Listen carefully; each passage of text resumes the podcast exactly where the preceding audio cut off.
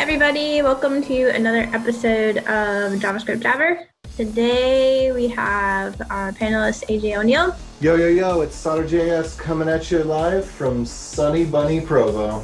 Chuck will probably be joining us shortly. And our guest today is Jeff Meyerson. Hopefully, I am saying that correctly. If you're like me and you listen to a bunch of podcasts, his voice may sound familiar, but I will let him introduce himself. Yeah, I'm Jeff Meyerson. I run Software Engineering Daily, a daily software podcast. Cool. Hey, folks, I just want to let you know quickly about Netlify. Netlify is a really cool system for hosting what are traditionally known as static sites. However, the real benefit that I've been finding is that I don't have to mess with a back end. I can just set things up. I build the website out. I've been using a system called Eleventy JS, and you just deploy it.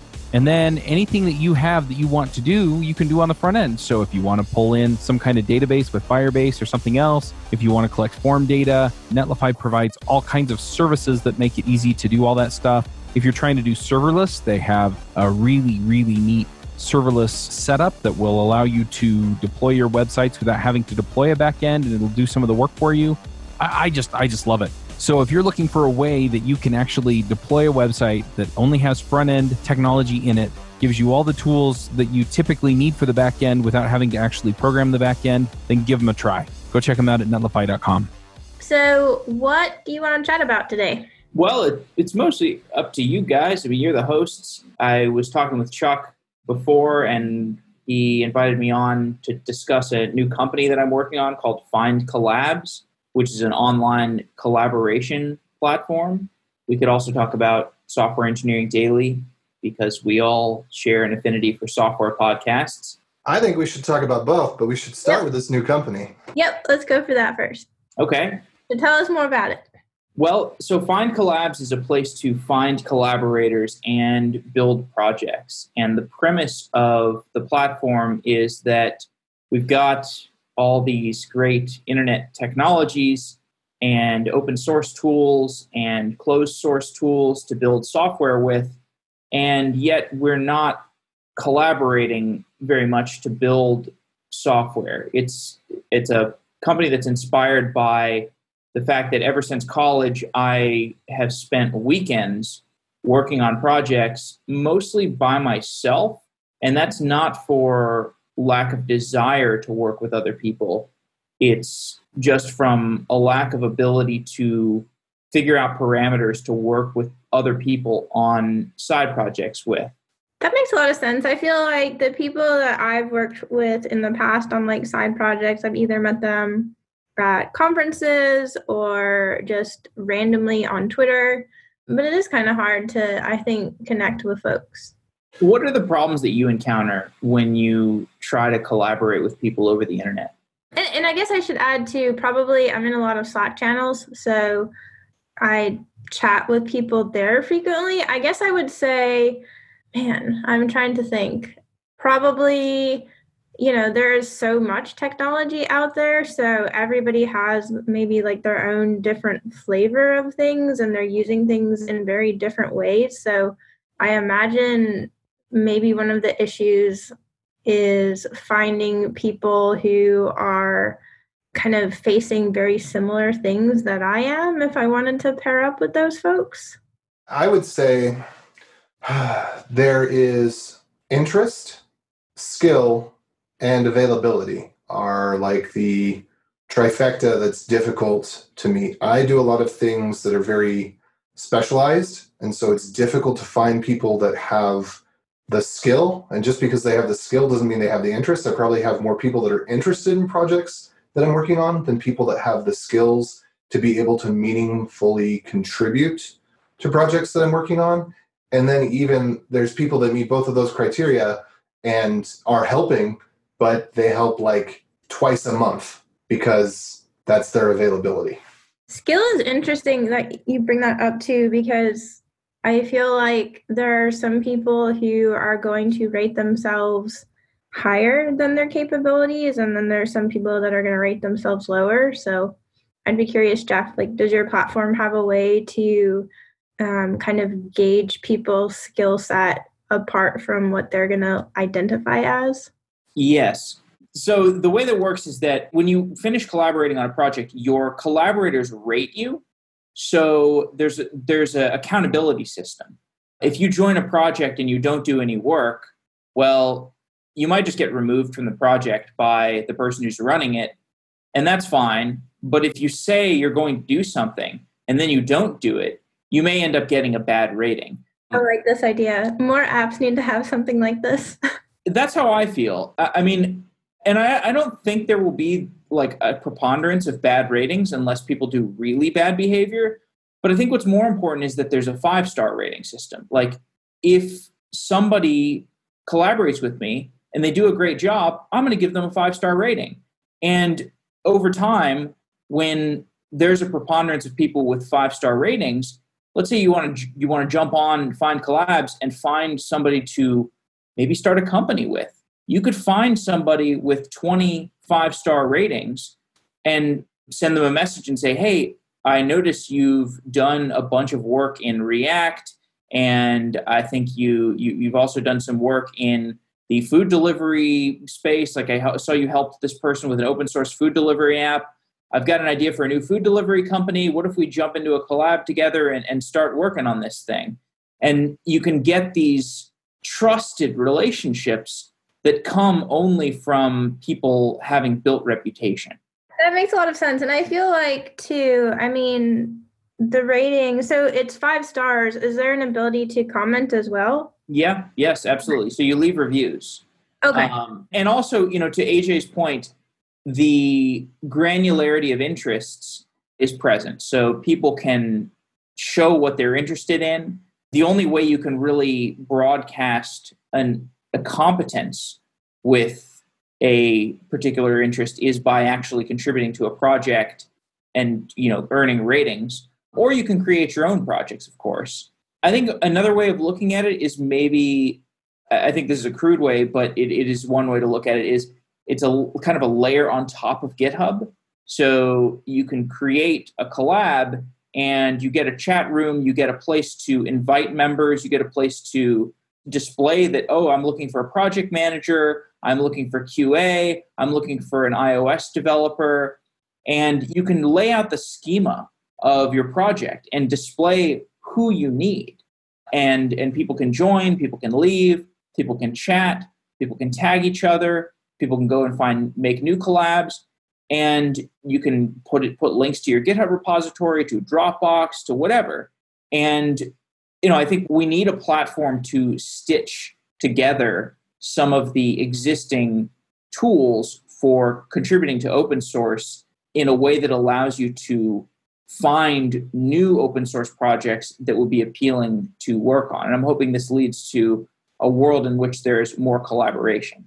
That makes a lot of sense. So, would this also be something like if you were looking for mentoring, or is this strictly for projects? Because I know like back when I was learning how to program, there was like AirPair and those kinds of things. I don't even know if they exist anymore, but where you could go in and try to find somebody to help you with something. Yes, I think this is perfect for boot camp grads or people who are going through an online coding course. You know, I, I think more and more people are finding out that one of the best ways to learn is to build a new project and get input from other people on that project and perhaps get even contribution to, from other people on that project. And I think it's a, it's a great place to just post a new project idea and then start working on it in the open. And as people, you know, see your project, they can contribute to it. Or if you if you're looking for mentorship, you could find somebody who is an experienced developer who's on the platform and ask them, hey, or ask me, you know, I'll, I'll be happy to mentor people. Um, you know, what do you think of my project? What do you think of my idea? What do you think of my code base, etc. And and I don't see why not. I think of mentorship as a form of collaboration. Now, when you say out in the open, is there an ability if you want to keep things private as well? There is. The way that we have it built right now is that if you are an organization, so let's say I'm Jeff at bigcompany.com. If I sign up with Jeff at bigcompany.com, it creates an organization for bigcompany.com.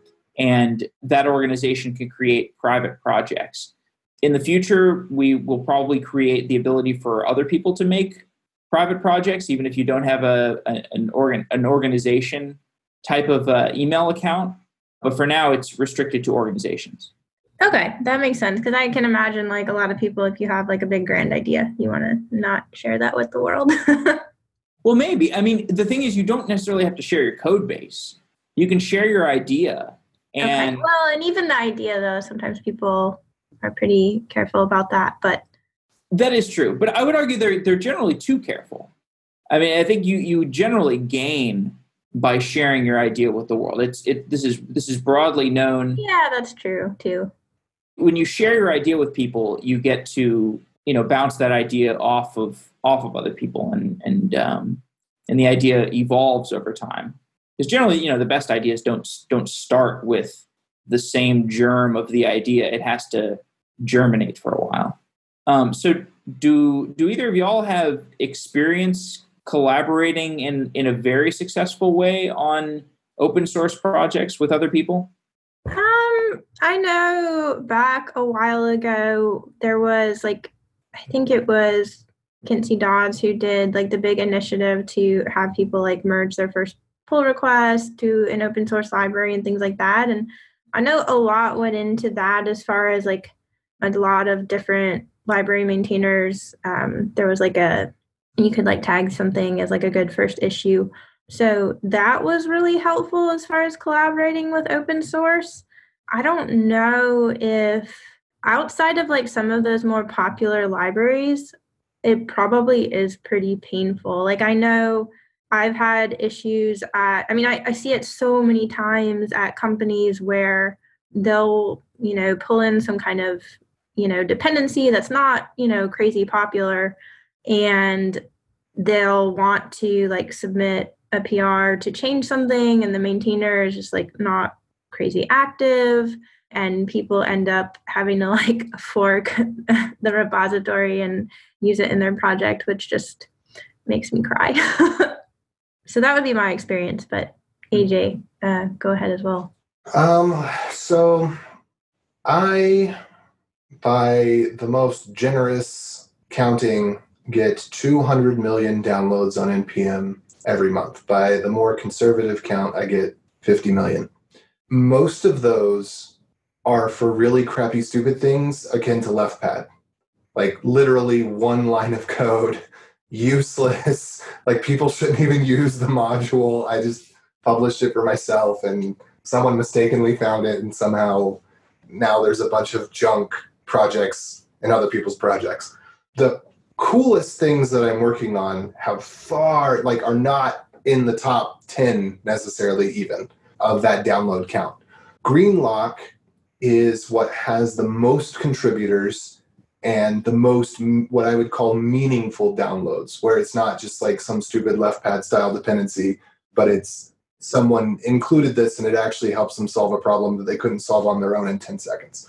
With that, I have had contributors write plugins. I haven't had anybody like join the core project. But again it's like really obnoxious stuff. What what it is it's it's let's encrypt for node is what greenlock is. So i've had contributors and what i found to be the best thing to help contributors is to have good tests. Because when people want to contribute they want to contribute by writing a plugin to support like for example the namecheap api or the digitalocean api or s3 or whatever and I found that by improving the test suite, that is what helped me get the most collaboration. But it wasn't like team collaboration.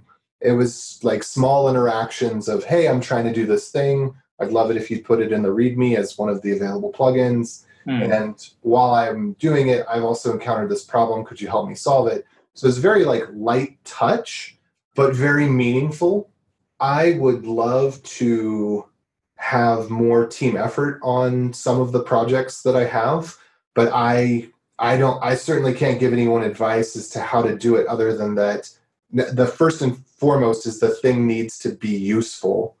Because if it's not useful people aren't interested and then it needs to have some way of publicizing it so people know about it. Like i know to do those things but in terms of how to really garnish a long lasting base of people that are con- going to contribute on a weekly basis. I have a few people, but not very many. Yeah, I can see how testing would be huge. I would much rather contribute to a code base that has solid test coverage because there's um, I mean, you really have to then like level up to make sure that you're not breaking things. Whereas if I run the code or I run the test, I'm going to have a reasonable level of certainty that I haven't broken anything that I'm not aware of because I just lack so much context if I'm brand new to it. Yeah, well, I mean, I think the you know the goals of of FindCollabs are are a little more broad than just open source.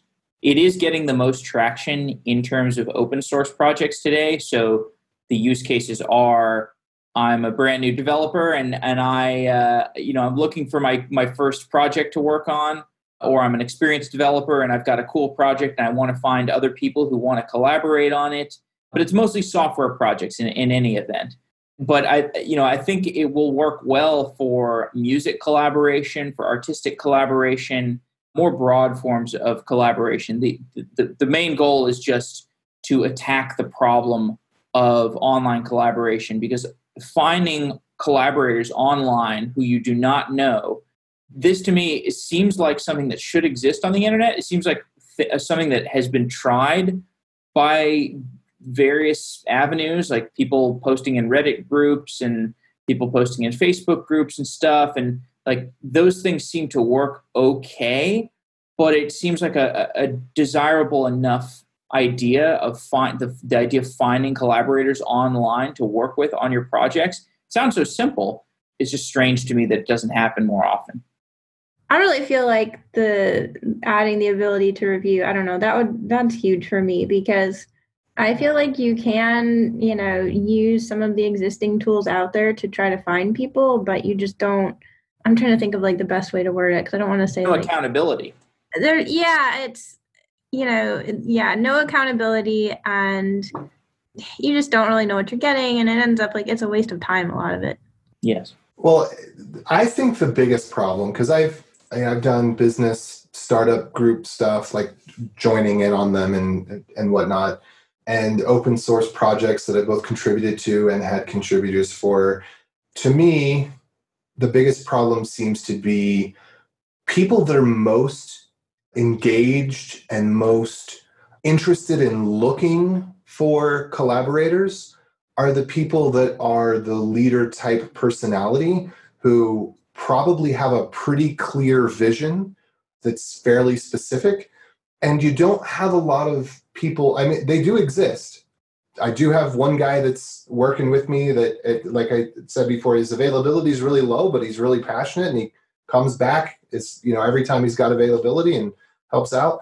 But for the most part those people are really really rare. The people that are just itching to join a project and just are able to like broadly see like oh here's something vaguely in the area of that i'm interested in. Those people are really rare in those communities because those communities attract the type a personalities. And two type a personalities are not going to work together well if their skill sets are similar because they're going to come to the table with a slightly different vision that might not be easily reconcilable. Maybe if they have different skill sets like one person's a designer the other person's a programmer i think you've got more of a chance but like getting two programmers to work together that are type a personalities that both have a vision that they already had before they came to the table i think that's really difficult. I'm laughing because um, I, I, feel like this is like the story of it, most jobs. Well and I, I agree and i don't agree right? If they can get on board with the same vision or you know but they you know maybe they want different things out of it for themselves. You know as long as you can find that synergy then it works.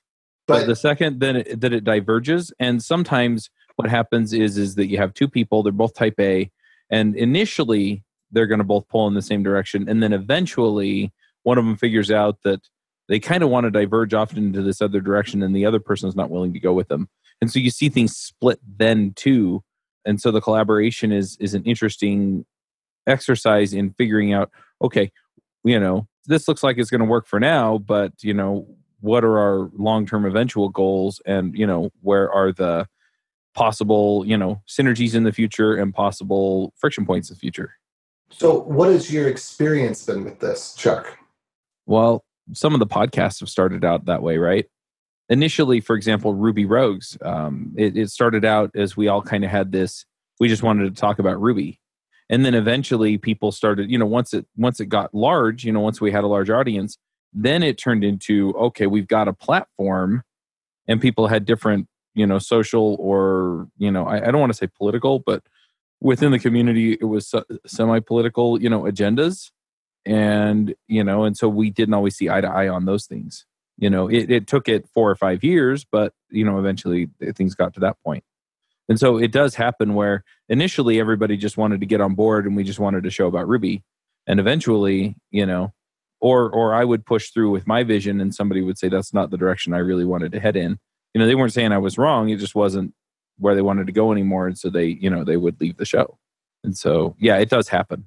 See that to me that sounds like a perfect kind of collaboration uh, because you got to work together for oh, yeah. for several years, and you know you can imagine uh, like if just transposing that to FindCollabs, if you would have met those people, and by the way, FindCollabs I think is a great place to find podcast hosts to work with. If you if you're looking to host another po- a podcast with somebody else, you can find people on there who are looking for a podcaster, and this would this would be perfect because it's the kind of circumstance where you're a leader, you know how to spin up podcasts. A lot of people do not know how to spin up podcasts, but they know how to ask questions and take notes and you know interview people. So I think collaboration is really good there. And then you know if you work together for three months or four months, and then that person says, "Look, I, I now now I know how to how to do a podcast. I want to go spin up my own podcast."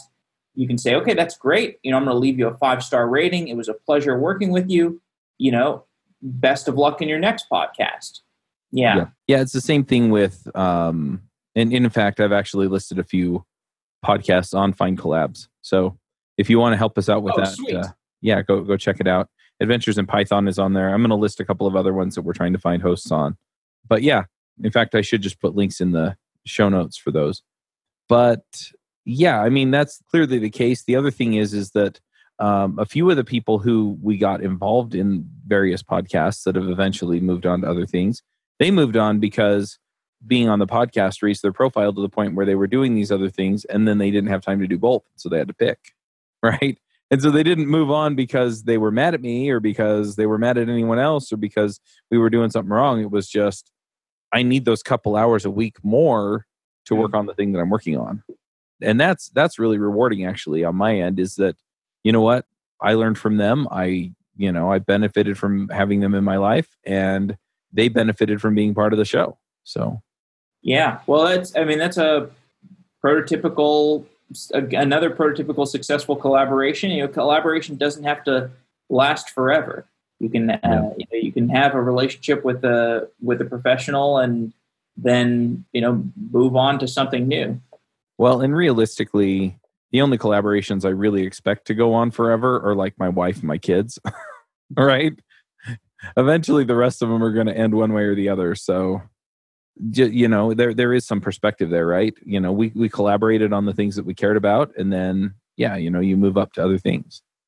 So, Jeff, we had a real interesting conversation on your show about podcasting, and I kind of want to turn the tables and ask you some of those questions so just to start out I, what i think would be beneficial to begin with is just you telling us how software engineering uh, daily got started sure i was working as an engineer at amazon and i was listening to podcasts all day every day uh, in between my work on the way to work leaving from work and i got the sense that podcasts were were growing in importance.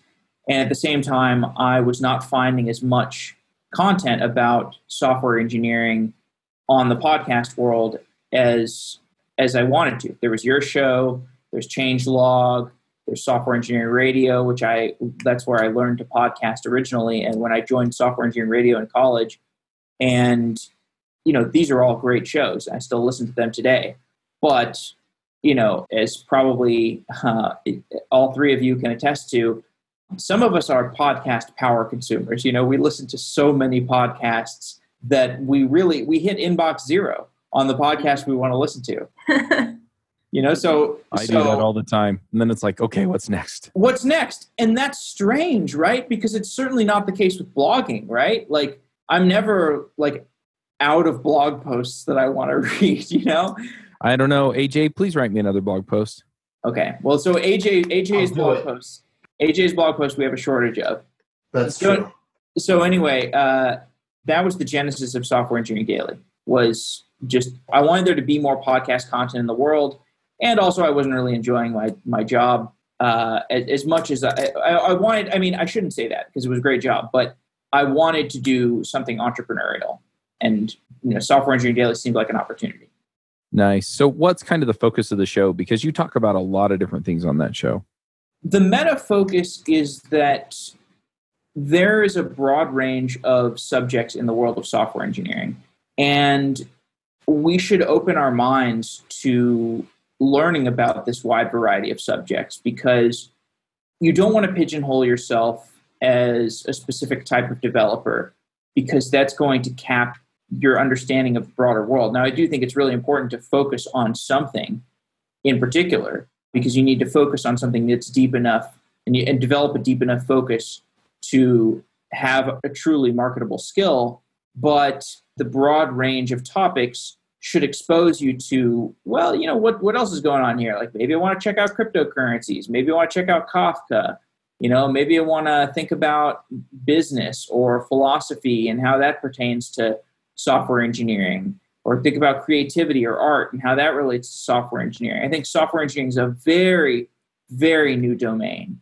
And calling it engineering is, I mean, is is almost, I mean, it's, I'm sure all the other all the other uh, engineering disciplines, uh, you know, if you if you talk to an engineer who's been in those industries long enough, they will they will tell you like, oh, this is an art form. You know, it's it's totally an art form.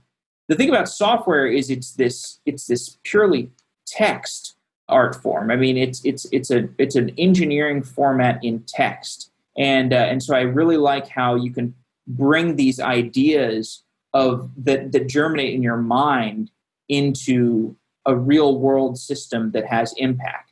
And uh, Software Engineering Daily is about how to get better at doing that.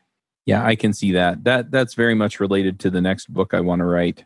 I'm kind of shoring up podcasts right now, but after that, I'm going to be writing a book on how to stay current. And a lot of it really comes down to you. You should be spending 50% of your time leveling up on you know whatever it is that, as you put it, pigeonholed yourself into, and then you should spend the other 50% of your time learning what's coming next. So you should be looking at things like blockchain or AR, VR, or you know, because one of these things is going to come in and it's going to change the way that we do the web.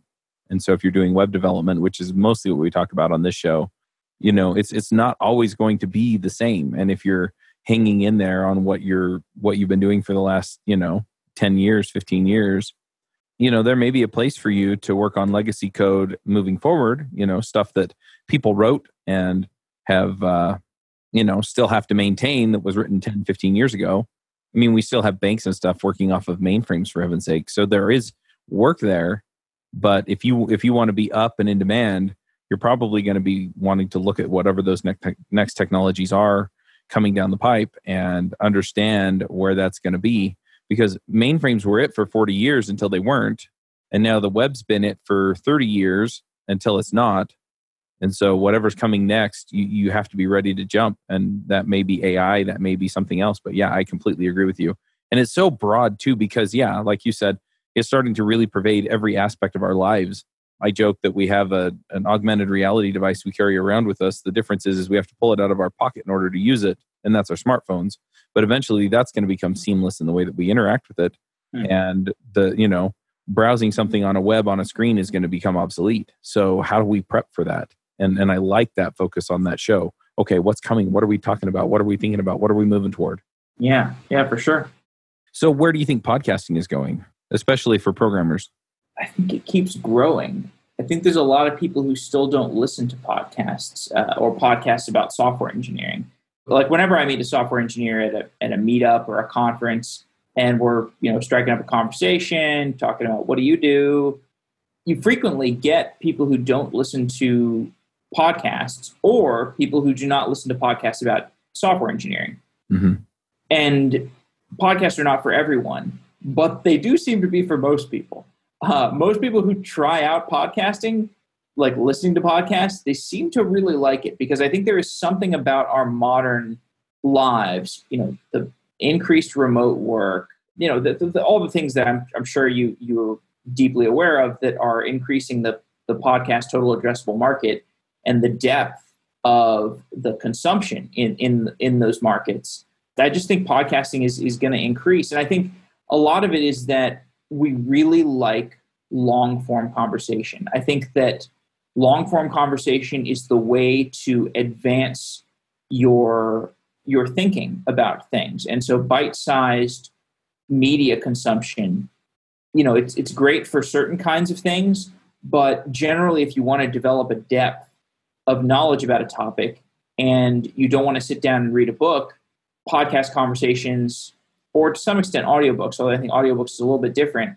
Podcast conversations are a really refreshing way of, of consuming that information. So my prediction is just that just everything increases, everything keeps going up. And also, you know, developing markets, I don't think they even have really the bandwidth to consume podcasts uh, aggressively right now. And so I think as developing markets grow and expand, that'll really uh, expand what what our total addressable market is.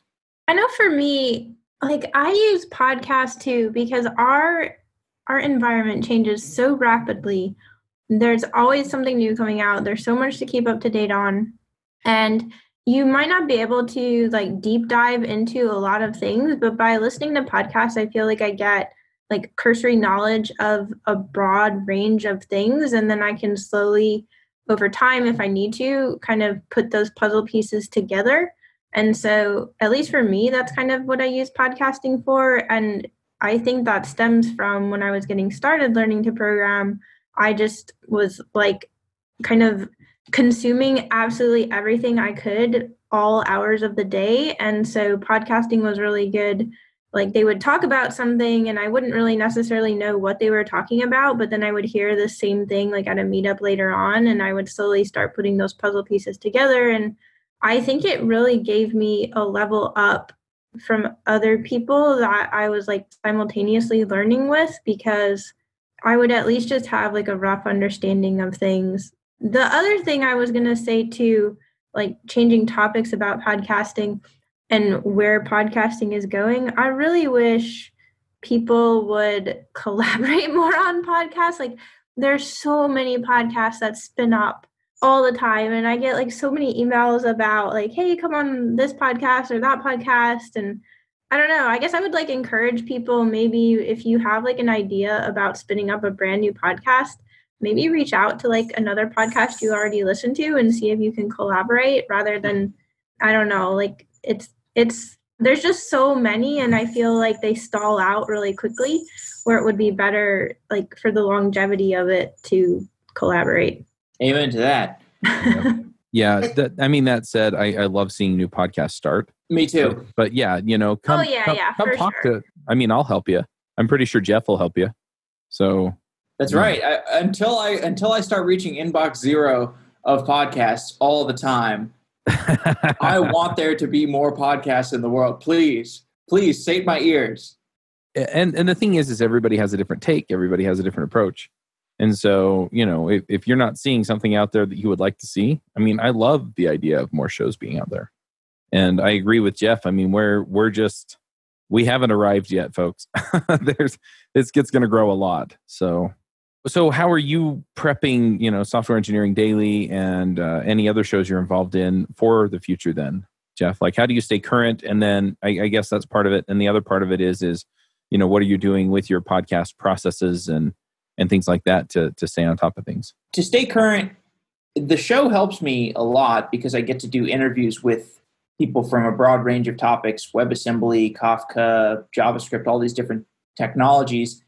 And in having conversations and preparing for those conversations, I develop a decent enough depth of understanding to have a cogent conversation with people. And so I really do try to have have at least a skin deep understanding of everything that's going on at the bleeding edge to the extent that I can, to the extent that it's in the public. I'm sure there's a lot going on at you know Google and, and Facebook and Apple and stuff that's just you know we we don't have insight into unfortunately. But um, you know, in terms of how my process has adapted, I've tried to get better at listening to what other podcasters are doing and what they're doing well and trying to emulate them in some ways and, and, and just think about like what am I doing wrong? Because podcasting is such a multi-dimensional practice. That's another thing I like about it is there's so much depth to being a good podcaster. Like there's some for example, like some guests, you know, you have to really guide them through the conversation other guests, you can just kind of sit back and they'll drive the conversation. And you have to know how to adapt to those kinds of circumstances. So I'm really always trying to improve as a host. Like if you go back, I don't know if you're a Joe Rogan listener, you probably are, but if you go back and listen to to early Joe Rogan episodes, I mean, Joe Rogan is he's he's whether whether or not he's he's the best podcaster, I, I believe he is the most popular. And if you go back and listen to his his earlier shows, he was not good. Like I mean, at podcasting, he, I mean, he was I mean he was he was fine, and the market was wasn't very well developed. But if you listen to like very early episodes, he just he doesn't really have like a format. He's just kind of like riffing, and, and it's fine. It's okay, but he just got better with reps, and that's what was what was what's been cool to to kind of hear about his progressions. He just he's a really deep observer, and he may not be the best initially, but he's gotten better through reps. And that's something I've tried to practice as well, both in terms of the podcasts I conduct and the ones that I am listening to all day. Yeah, that makes sense. I'm kind of curious what answers AJ and Aimee would give to those same questions. How do you stay current and what do you guys do to, you know, be better podcast hosts? Listen to other podcasts. There's some listen to other that. podcasts, ask questions as I meet people in the community, whether conferences, Slack, meetups.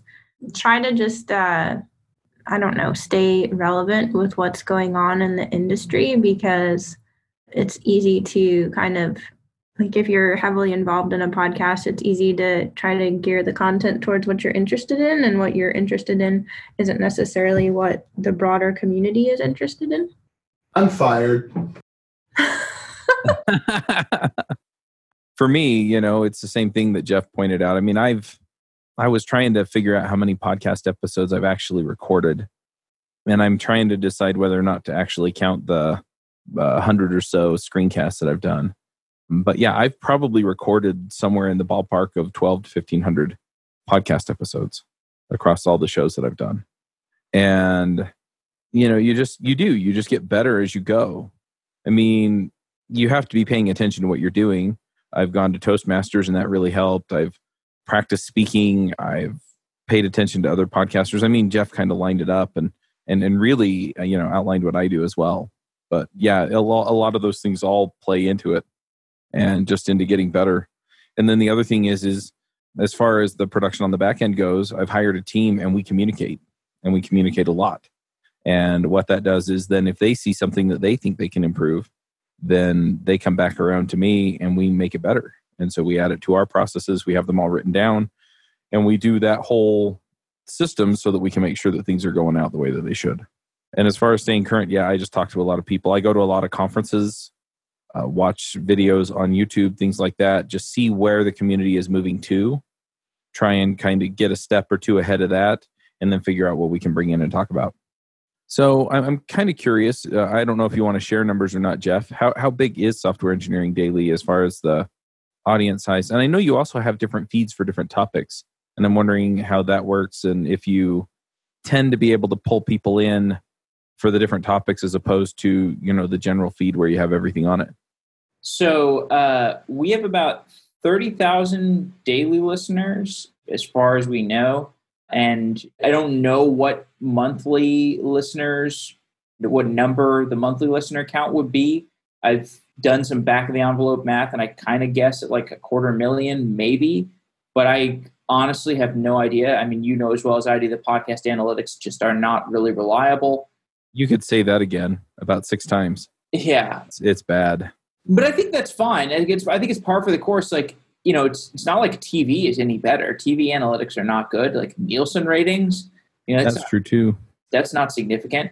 And so, you know, I think that this whole idea about like, oh, we're waiting for better analytics before the the brand advertisers pour their dollars in or something. I mean, it's not like they're spending money on, you know, channels that are eh, significantly more measurable. Like even you take display advertising or you know, YouTube, like you got all kinds of bot fraud and stuff going on. Like who knows how how valid that stuff is.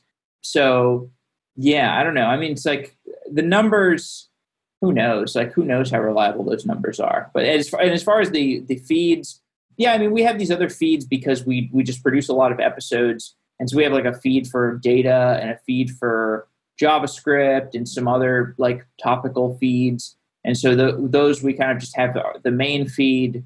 Um, you know, other other podcasters do this as well. You know, you have a main feed, and then you have like kind of the topical feeds that break it down. Like if you know if you're really interested in data infrastructure, maybe you want to subscribe to the data feed and listen to those ones. Then we also have it have apps. We have, we put a lot of effort into the mobile apps. So we have apps for for Android and iOS that allow people to you know find all the episodes of a certain topic that they might be interested in and there's kind of a social aspect to it but other than that i mean i think i think most of the consumption takes place on the pod, traditional podcast players just people subscribing to software engineering daily itself. Yeah and i think i think the contrast is interesting because you have one channel that you've broken up into several topics whereas we have several channels about topics that you know then i have a master feed that i haven't actually told anybody about but it has all the shows on it. And yeah so you know the way that you know you kind of break things up and think about it, it's really really interesting i'm curious as far as the apps go are those written in like react native or ionic or did you hire somebody to do that or is that something you pulled together yourself? Because that's something i'm getting to right now. It's been a combination of open source and contributions from contractors that we've hired. And uh, it's you know iOS uh, in, in uh, written in Swift, I believe, and Android is mostly Kotlin, I think. Yeah, it should be or Java, one of the two. Yeah, but that that's been an interesting process. Um, definitely harder to build a podcast player than I anticipated. Yep, that makes sense. I mean, I could sit here and and just you know swap notes all day. It's it's fun to talk about the process and it's something that I don't get to do as much unless I'm at a podcasting conference. So, you know, just kind of getting a view into what you do and how you do it is really, really interesting. So, yeah. I, I, guess the other question I have is, you know, is this a full time thing for you, or are you taking contracts, or do you have a full time job, or, or, you know, how, how does this, you know, pay the bills?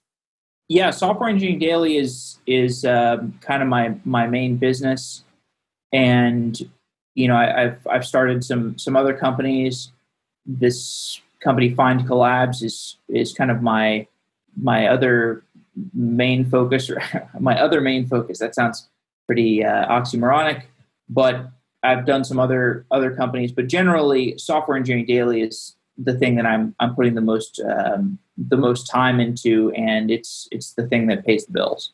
Yeah, it makes sense. Well, I'm I, have kind of exhausted my questions. Do AJ or Aimee, do either of you have other things you want to ask or bring up?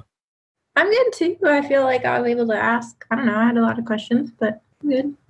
So I I do want to ask a little bit more about FindCollabs, reversing a little bit. So while we were on the podcast, I decided to add what I feel like are my two most interesting projects, the projects I like the most, which are Greenlock and Telebit on FindCollabs.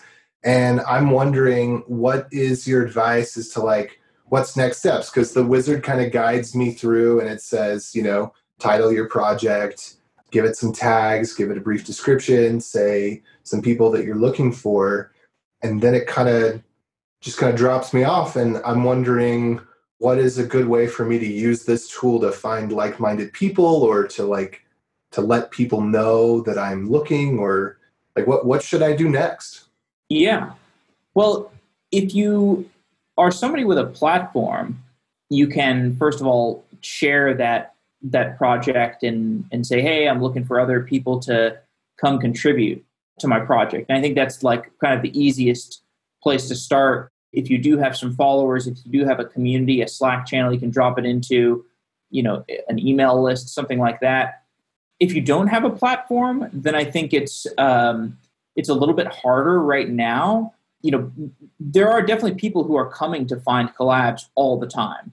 So people are coming to FindCollabs and they're looking for projects to contribute to. Let's say I just came out of a boot camp and I'm really interested in security. I'm going to come to FindCollabs and look for like you know because oftentimes when people go through a boot camp after the boot camp there's kind of a gap where they're looking for a job or maybe there's a there's a, a time in the boot camp where they're you know they have the opportunity to contribute to a project in boot camps people go through a process of, of kind of finding where they want their career to go. And some people might say hey i want to be a security developer. And they might go to FindCollabs and they might find greenlock. And they say wow this is like perfect for me. I'm looking to develop better encryption software because i'm passionate about security. I don't have a job yet. I'm going to spend a weekend working on greenlock. And i can just imagine that person you know waking up on a saturday cup of coffee in hand. It's 9 a.m they're browsing through FindCollabs and they find greenlock. And immediately they say this is perfect for me. I'm going to join. I'm going to be a programmer and write a plugin. And and then they're going to contribute to it. And then at the end of that maybe they want to continue to contribute or maybe they want to drop off and get a rating. And you give them a five star rating and you've gotten code. They've gotten a rating. They've gotten experience.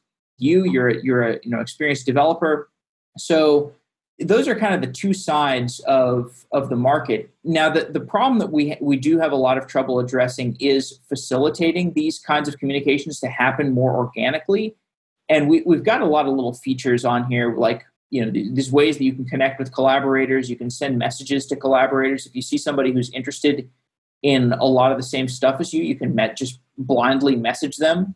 We're in the process of building. Actually, by the, by the time this airs, we'll probably have topical chat rooms created so that if you're a TypeScript developer and you're looking for a cool project to bust your chops on, on TypeScript to develop your skills, you would just be able to go into the chat room and find other people who are interested in TypeScript, and maybe you, you together could find a project to work on. So, yeah. Well, yeah, I, I hope there's some security engineers out there who are listening who find Greenlock and, and can contribute to it. I'll certainly promote it. Awesome. Well, I think one that needs to be promoted as well is Swing Cycle, and I love the description. I saw that one. Isn't that awesome? it's a large swing set on wheels that is powered by the momentum of swinging. Just needs to be figured out how to do it. that sounds amazing. Sign me up. I think somebody's going to get killed on that I'm, thing. I am clicking follow on that one. I do want to know. Yes. I might want one of these for my home so that I don't have to walk from the bedroom to the kitchen. I can swing. yeah. Yeah, I'm almost 40, so my, my curmudgeon face came on, and I was like, just get your swing cycle off my lawn. I'm, I'm thinking you'd have like some sort of you know crank gear where if it goes one like a bicycle where if it goes one way it does nothing. If it does the other way it does something. You just like store the energy in a spring and then press a button to release it. So you oh here we go here we go. all right. I'm, I'm going to end the tangent right here and uh, i think i'm going to push us to picks. But before we do that jeff how do people find you online? You can find me on twitter. You can find the, the podcast at software underscore daily you can find me. I'm the underscore Prion, P R I O N. And yeah, Software Engineering Daily. You can find me on FindCollabs. I would love to see your projects. I will definitely take a look at your project if you post it, even if it's a swing cycle. Even if it's a swing cycle. Okay, sounds good. Hey, folks, I'm super excited to be meeting up with you at RxJS Live. Now, if you're wondering what RxJS Live is, you ought to check it out. It's at rxjs.live. RxJS is the observable library that is changing the way people write asynchronous code. If you're using it, you know what I'm talking about. And if not, you really should try it.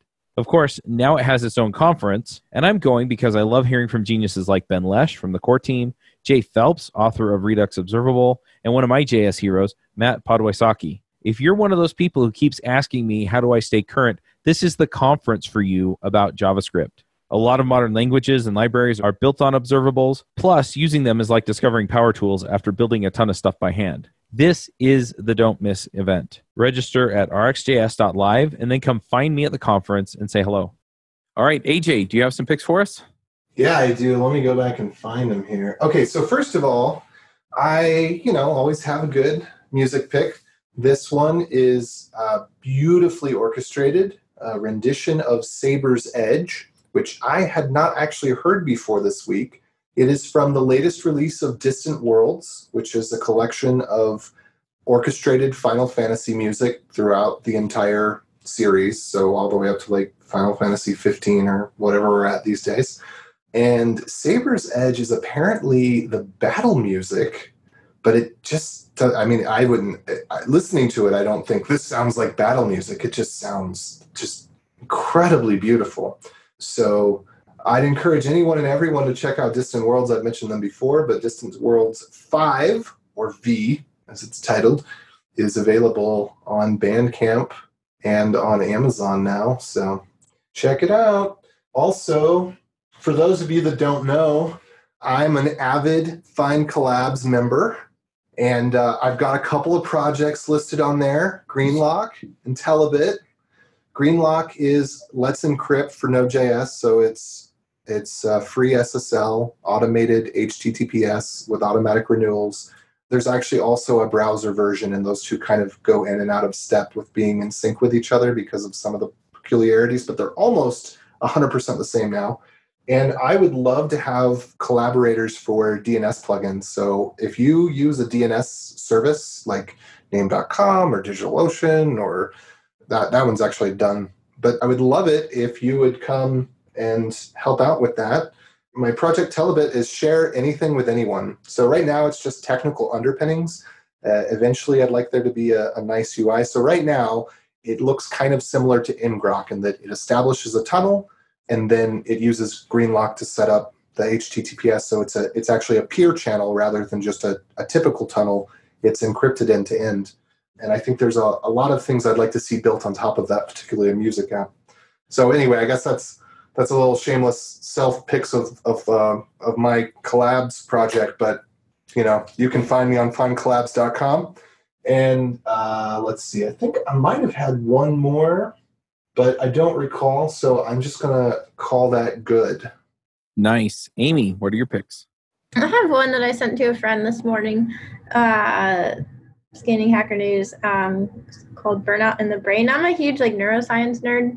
Like I have a lot of friends who are really into anatomy and physiology and exercise, and for whatever reason, like even though I have an background in skating and exercise and all that stuff. I don't know. I always think the brain is way more powerful than we give it credit for. So, and I also think, I don't know, a lot of people that I know that I feel like are struggling from burnout are the kind of people that don't necessarily know that they are. Like you see hear lots of people saying like, "Oh, I'm burned out," but sometimes I think there's like true burnout, which is what this article is talking about, there's a lot like it literally changes the makeup of your brain and makes you react in certain ways. And so i would more say this might be an article for listeners who think that they might have a friend who's experienced the experiencing some of these symptoms to maybe share the article. So uh, that'll be it for me. Nice. I've put in the chat and so they'll wind up in the show notes the links to the FindCollabs that i set up for adventures in virtual reality, adventures in machine learning, and adventures in Python, and adventures in Java, which are shows that we're looking at starting over the next uh, three months. So I would love to, if you want to be a host or if you have any uh, input, that would be awesome just to help me kind of get those rolling. I, I'm at various stages with those. I'm also going to, I don't know if you can hear my fan in the background. My mic's pretty good at weeding out noise, but uh, I'm going to pick air conditioning because the air conditioning went out of my house upstairs, which is where my office is. So I've got a fan going and the windows open and trying to get air to circulate while we figure out what's going on with that. Um, my father in law's in town, so he's going to help me fix it. So I'm going to pick that or pick air conditioning, not picking the air conditioning broke. One more pick I have is I've been listening to a podcast called 75 Hard, or no, sorry, MF CEO Project. And the host there, Andy Frisella, he came up with this program called 75 Hard. And I've been doing it. And it turns out it's way harder than I thought it was going to be basically there are five rules you have to stick to your diet without cheating you have to work out twice a day for at least 45 minutes once outside one of the workouts has to be outside so if it's raining you're going to get rained on etc right you have to read 10 pages out of a book and you have to drink a gallon of water and then you have to post to social media some kind of status update. I've been doing it for about a week, and I messed up yesterday, and I messed up a couple days ago. And when you mess up, you have to start over. So today is day one again. And yesterday, what happened was I've been doing the keto diet, and I got a salad, and I didn't realize that there were some things in there that I should be eating until after I'd eaten it. So anyway, uh, being a little bit more conscious about that.